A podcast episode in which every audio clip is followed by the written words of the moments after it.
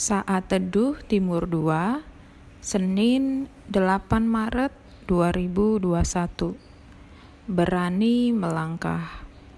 Yosua adalah hamba Musa yang setia, yang selalu mengikuti Musa kemanapun ia pergi. Pada waktu Musa meninggal, Yosua pun diangkat Tuhan untuk menggantikan Musa memimpin bangsa Israel menuju Kanaan yang berlimpah susu dan madunya. Bagaimana jika kita di posisi Yosua? Takut? Ragu? Jika mengukur dari kemampuan diri sendiri yang memang terbatas, semua keraguan itu pasti muncul. Begitu pula Yosua pada awalnya. Yosua mengikuti Musa begitu lama, sehingga dia pasti sudah paham betul bagaimana sifat bangsa Israel yang keras kepala. Ia tentu tahu bahwa tugas yang ia emban luar biasa sulit. Namun Tuhan menguatkan Yosua lewat pesannya, "Setiap tempat yang akan diinjak oleh telapak kakimu, kuberikan kepada kamu, seperti yang telah kujanjikan kepada Musa." Yosua 1 ayat yang ketiga.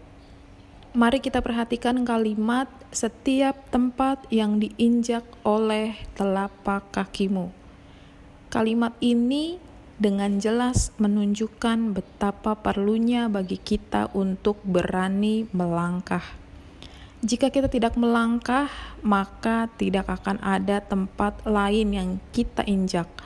Dan itu artinya kita hanya akan berhenti atau berjalan di tempat saja. Tanpa keberanian untuk melangkah, kita tidak akan bisa mendapat apa-apa dari Tuhan. Keberanian merupakan sikap hati yang mantap dan rasa percaya diri yang besar dalam menghadapi tantangan dan kesulitan. Berani berarti juga tidak takut, tidak gentar, dan tidak kecut hati. Tidak ada alasan bagi kita untuk takut melangkah, karena Roh Allah menyertai kita. Kita tidak perlu ragu dan takut, karena kita tidak akan dibiarkannya sendirian.